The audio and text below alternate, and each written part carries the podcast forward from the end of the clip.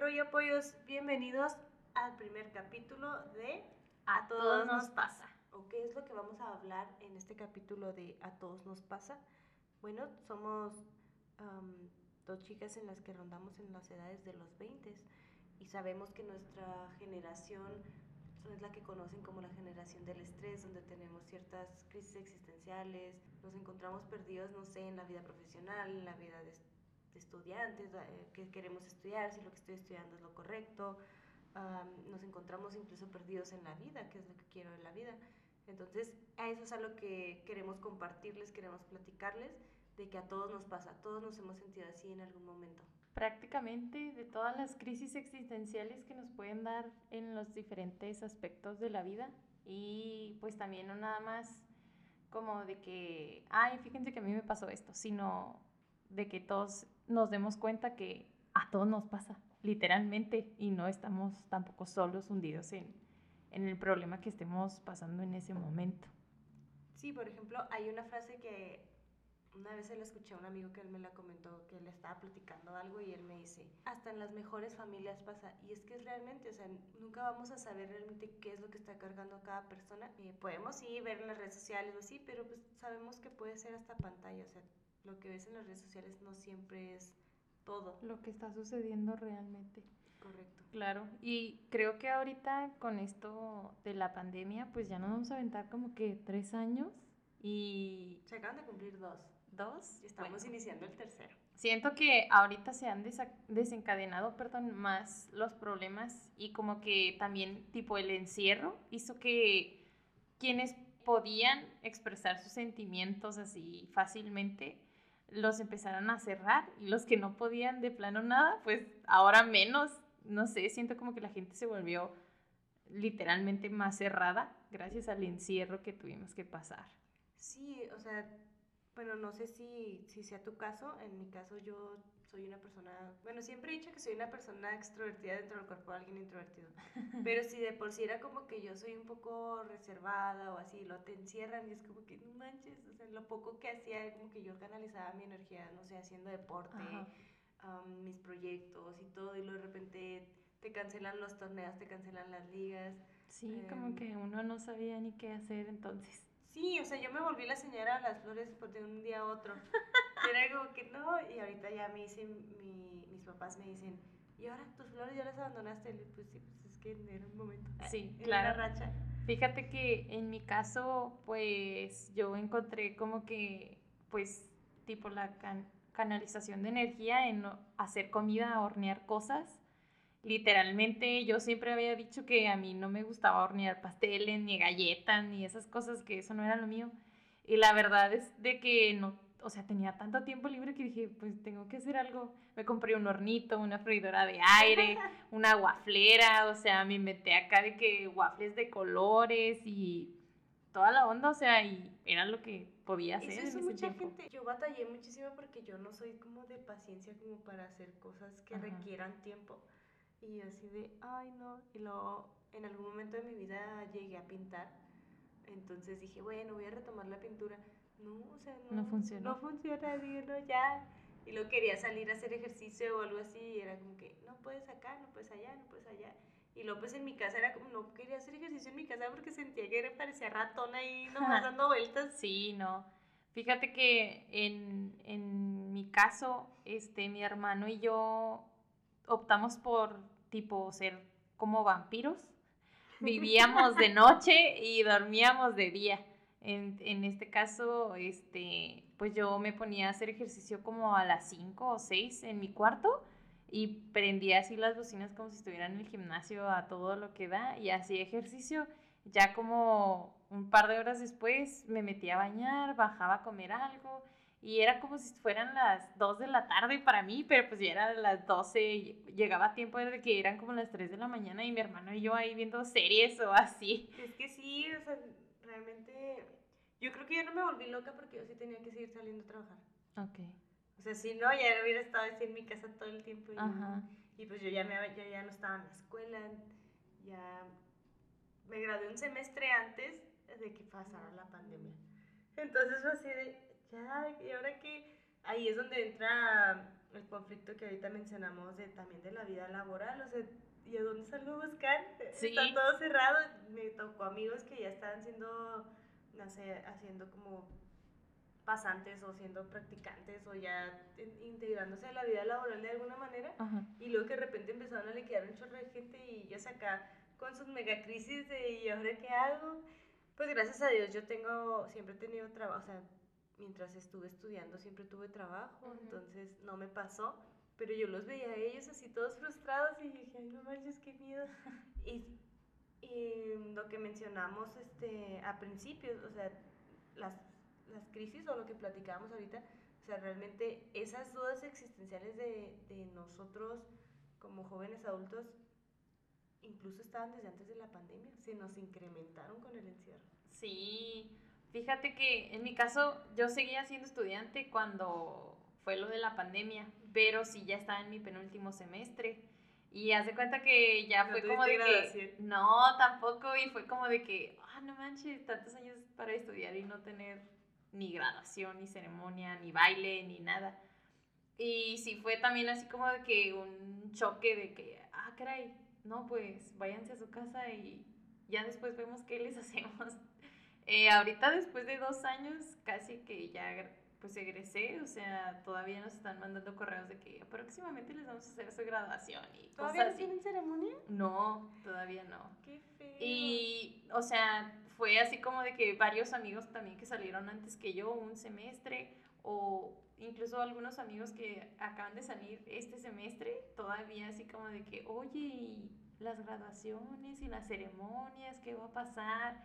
Quieras o no, también eso, o sea, que tú digas, ay, eso que tiene, pero uno como estudiante después de tanto tiempo, esperas ese momento hasta para decirle a tu mamá, mira, aquí estoy en la ceremonia, y que te lo quiten así de repente también, sí es un poco triste, la verdad. La idea aquí es este, precisamente eh, todo lo que ha conllevado y cómo nos hemos sentido antes y después de la pandemia, ¿no? O sea, cómo escoges tu carrera, como eh, esa duda de, de, de, aquí voy a comer, bueno, que es lo que nos han enseñado, ¿no? De aquí voy a comer, eh, lo que yo voy a estudiar o así, pero pues ya nos hemos dado cuenta que pues la, la vida puede dar muchas vueltas. Yo creo que esa, esa duda nos la incrementan desde que estamos como tipo en la escuela, en la prepa, cuando tú empiezas a decir, no, pues quiero estudiar esto, y los comentarios de amigos, maestros o incluso los papás de que con eso te vas a morir de hambre. y es como, bueno, ya estudié lo que quisieron que estuviera y todavía me sigo muriendo de hambre. Siento que nos meten como que esa idea y al final pues uno se arrepiente, la verdad. En mi caso, pues yo estudié una carrera que obviamente nadie me obligó a estudiar, la verdad. O sea, yo la terminé porque ya también ya estaba a media carrera y dije, pues me la viento, ¿qué tiene? Ya estoy aquí, ¿no? Ya la empecé y pues como que abandonarla y empezar de nuevo otra vez, pues no.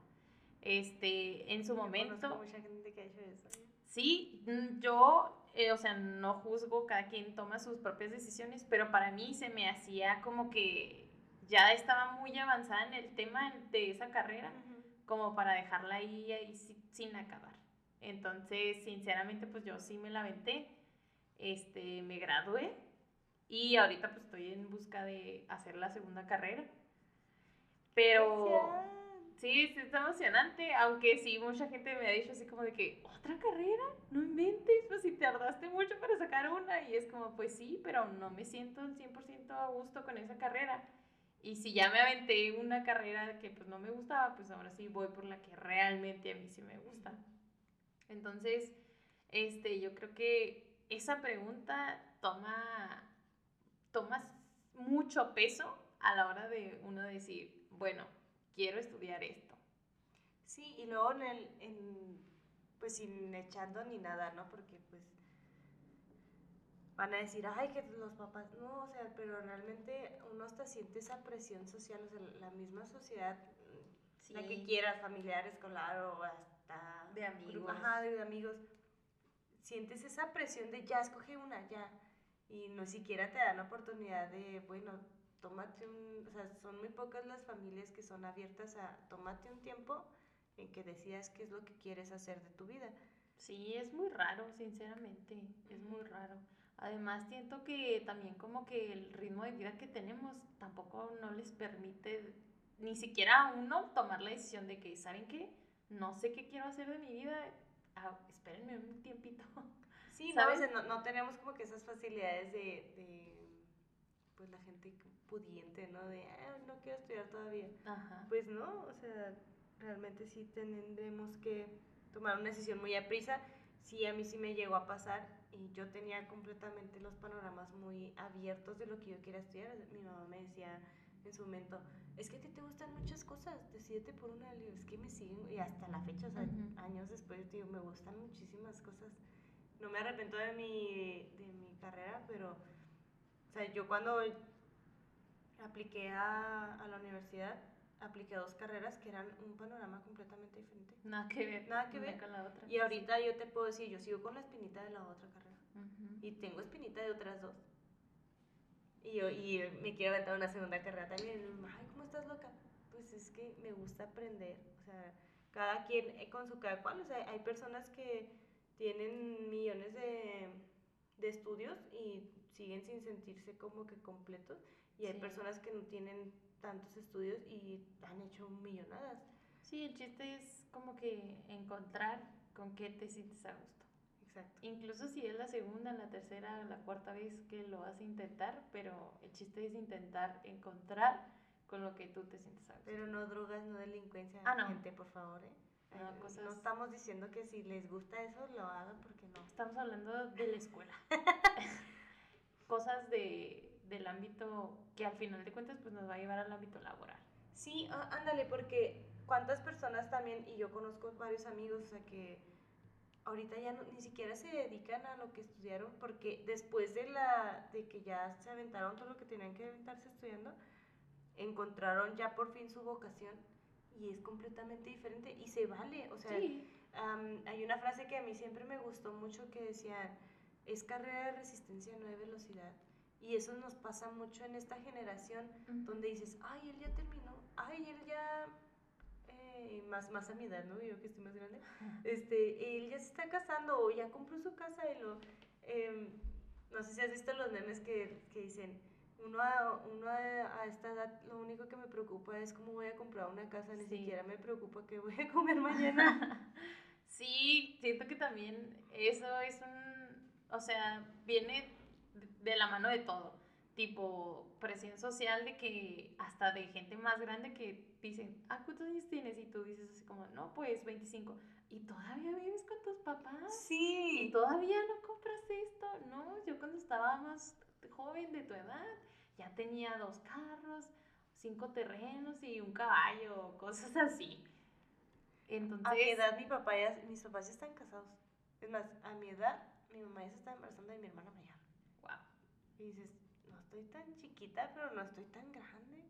Y yo tengo amigos de treinta y tantos, bueno, treinta y tantos, treinta y uno, treinta y dos, que viven con, todavía con la mamá, con el papá o algo así. Y están empezando como a quererse independizar y la gente lo señala un chorro. Sí. Y lo dices, lo señala, pero sí, pero se quisieron ir bien. Que bueno, tampoco irse joven está mal, pero pues cada quien tiene su proceso. Claro que si ya tienes 45 años y sigues con tus papás, es como que, ah, hijo, no manches, a ti te gusta la comunidad. Chinguele.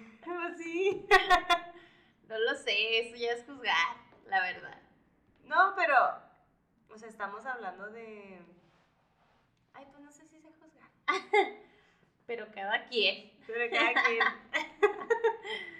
pero bueno, muchachos, o sea, realmente nosotros nada más estamos como interiorizando en el tema de, de lo escolar o de la profesión o de la vocación, pero realmente lo que queremos es que vean que a todo mundo nos ha pasado como esa incertidumbre de hacia dónde vamos, eh, qué voy a hacer de mi vida, qué decisiones voy a tomar.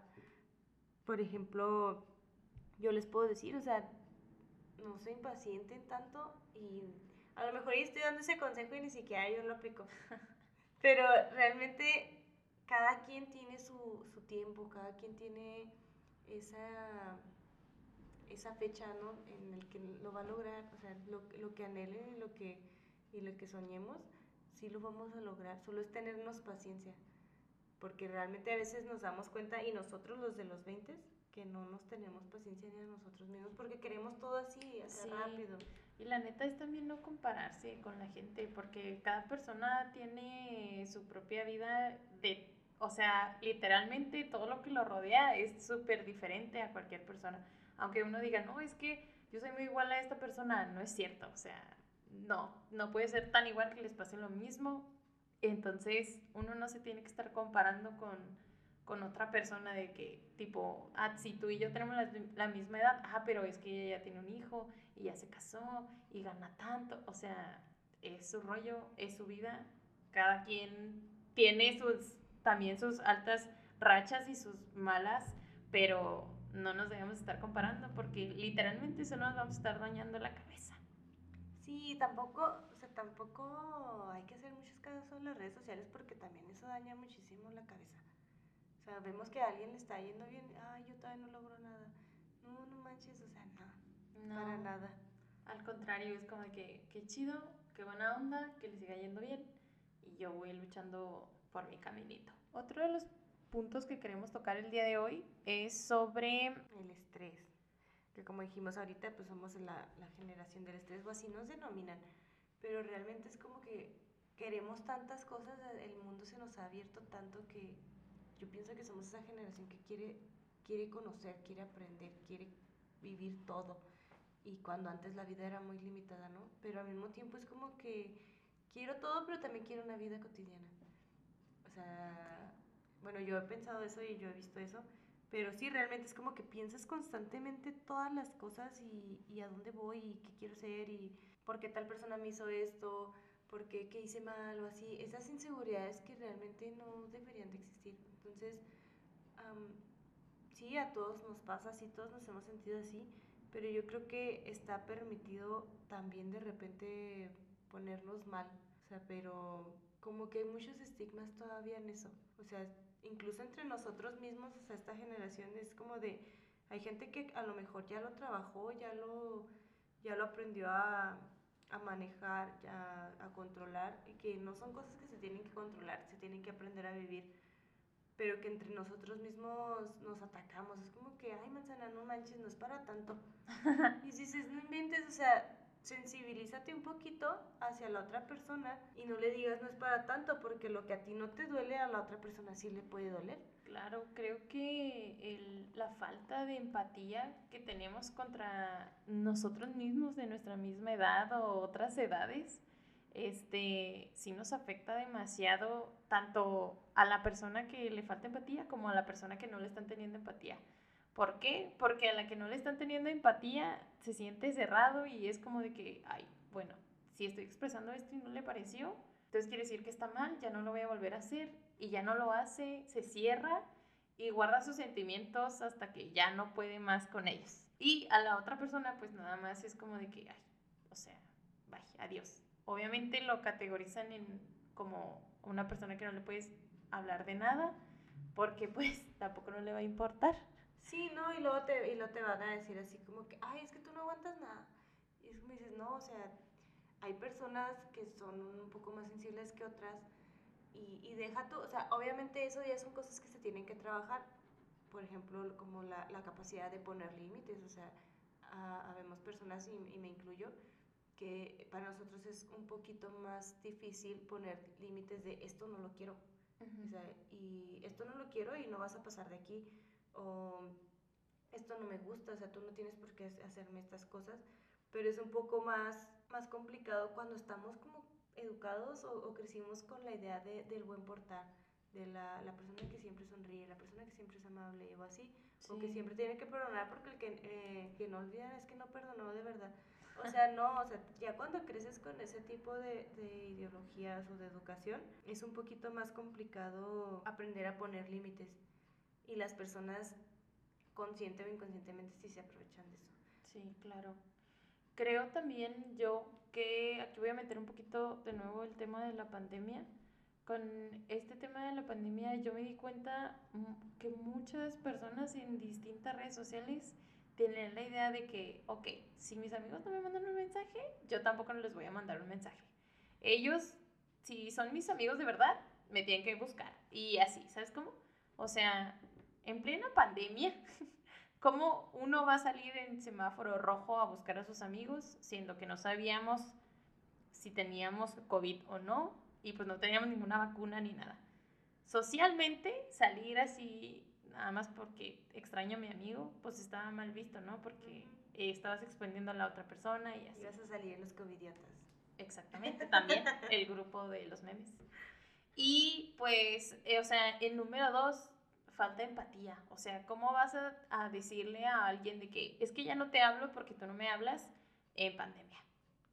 O sea, está igual que tú, también está encerrado en, tu casa, en su casa ¿por qué tú no le puedes mandar un mensaje? Y eso pasó, o sea, eso ha pasado desde siempre, desde antes de la pandemia, pero como que ahorita la gente se hizo más sentida, o sea, es como de, sí. oye, ya estamos grandes, o sea, no, tiene, no tenemos 15 años donde nada más estamos pegados al celular. Sí, es como de que... De paz. Ajá. Siento como que hay muchas personas que es como de que, oye, es que trabajo, tengo que hacer esto en mi casa, en el trabajo esto, después hago esto, o sea, como que no se tomaron muy bien el papel de que, oye, ya no tenemos 13 años, ya no estamos en la secu, tipo nomás de que llegamos, hacemos tarea y ya tenemos toda la tarde libre para chismear. Sí, o sea, también, de hecho, ahorita que tocaste lo de la pandemia y todo este rollo de, de rollos mentales, de que hasta se generalizó, a mí se me hacía bien sorprendente. Eh, a mí sí me pasó que por un momento me, me irritaban las personas que decían que no todas, pero había unas que de verdad, de verdad yo sabía que de repente nada más decían que tenían depresión o así, pero porque se generalizó. Era como de veías tanta como tanta invasión en redes sociales de cosas tristes o cosas así, que el mismo encierro te hacía pensar de que, que, es, cierto, yo también puedo tener eso. Y no lo estoy, no estoy atacando ni estoy juzgando a nadie, o sea, pero a mí me daba coraje de que se le quitaba la seriedad a los que de verdad padecían ese tipo de, de pues, situaciones, ¿no? O sea, porque, no, bueno, a mí no me gusta llamarlas enfermedades. Entonces, pues sí, a mí no me gustaba esa cosa, esa cosa, esa, esas mentalidades de, de, ah, yo también, no, o sea, mejor, si tú ves que, sabes que alguien está mal, pues ten un poquito de contacto, porque también tú lo puedes necesitar. Sí, claro. Y, y si tú le cierras las puertas a alguien, pues la otra persona no va a saber cómo buscarte. O sea, realmente no. Y deja tú, o sea, las personas que realmente, por el encierro y todo, que realmente estaban teniendo como que esa, esa ansiedad o ese, ese, pues sí, esos síntomas de depresión, se empezaban como que a ser dependientes de la persona que sí les daba atención. Se hacían un poco dependientes y dices, no, ellos, pues espérate, eh, tú tienes que ir sanando poco a poco, yo te puedo acompañar, pero te hacías dependiente de alguien. También siento que hay mucha gente que se autodiagnosticó solo. Sí, ajá, es algo que... o sea, como que todo el mundo dijo, me acuerdo mucho de la palabra, normalicen. En pandemia todo era, normalicen que esto, normalicen que tal. Y una de las cosas que normalizaban era, normalicen tener depresión y decir que te sientes mal. Ok, sí, está bien, tienes que decirlo, tienes que aceptar que tienes depresión, ansiedad o cualquier problema, pero también te tienes que tratar, o sea, con alguien que sí sepa diagnosticarte bien. No por leer 500 síntomas en Facebook, ya era como de que, ah, sí, yo también, a mí también me duele la rodilla, yo también tengo dolor. Ya me necesito los síntomas de la, de la depresión y lo, los síntomas del COVID, ¿no? Y acá, sí. ay, me duele el pecho, tengo depresión y nada que... Entonces, eh, no sé, siento que también ahí como que hubo mucha gente que realmente sí padecía esas, esos problemas y también les dio como que miedo externarlos y decir, ¿saben qué? yo tengo, estoy... Y hay personas que realmente ni siquiera se dan cuenta. O sea, hay personas que no se dan cuenta que tienen depresión o que tienen ansiedad o así. pero pues como dices, o sea, es, es ese como sentimiento hasta de vergüenza. Y dices, no, o sea, ¿por qué tienes que sentir vergüenza? Claro. Claro que no. Pero muchas veces hasta desde casa. Sí. Porque también nuestra misma generación, a lo mejor la generación más chica no, o así, es este como que todavía la parte de, de, que la familia comprenda que la ir a terapia está bien o así, em, bueno, en mi caso, ¿no? O sea, no son tan abiertos en el ámbito de ir con un psicólogo. Es como que, ay, no, no manches, tus, tus problemas los puedes arreglar tú. Pues sí, pero a veces sí se necesita alguien que te guíe, que te diga, porque tus pensamientos van, van encaminados para allá, si deberían ir encaminados para acá. Claro, porque no es lo mismo llegar y platicar con una amiga que, ¿sabes qué? Me siento mal, a decirle a un profesional que ha estudiado varios años, ¿sabe qué? Me siento mal, siento esto, no sé por dónde ir. O sea, yo creo que si tú llegas y le dices a alguien, oye, no sé cuál es el rumbo de mi vida, no sé qué hacer, te va a decir, échale ganas, ¿no? El típico de, échale ganas, todo va a estar bien. No es para tanto. Y es como, es el que gordo, no es para tanto. Pero estoy buscando ayuda, o sea, eso no me ayuda. Y siento que ir como que con un profesional no te va a dar la solución a día que, ah, ten, aquí está la solución de tus problemas, pero te va a encaminar a que puedas llegar a una solución de tus problemas. Esa es la gran diferencia. Cuéntenselo a quien más confianza le tenga. Literal, ¿verdad? sí, realmente eh, la intención de nosotras era que externar que no es que todos estemos viendo lo mismo, pero que es normal, es, es, es este válido, está, no está mal de repente ponernos mal, no está mal sentirse mal. Em, a veces es permitido eh, dejarte caer un rato para agarrar fuerzas y volverte a levantar. Em, lo importante es saber a quién tener a un lado para que esa persona o incluso nosotras aquí estamos, si no se pueden levantar, nos acostamos junto con ustedes hasta que se puedan levantar cualquier cosa que ustedes nos quieran compartir, si se han sentido así. En cada, cada capítulo vamos a estar compartiendo un poco de las experiencias que nos compartan sobre el tema anterior que se trató o que se platicó. Y no olviden seguirnos pues en nuestras redes sociales, compartirlo con sus amigos para que eso sea más grande y todo el mundo sepa que a todos nos pasa. Muchísimas gracias chicos. Eh, esperemos y, y les y les agrade como que el contenido que les vamos a estar compartiendo. Nos vemos la próxima semana y pues vamos a estar aquí conviviendo todos juntos. Adiós.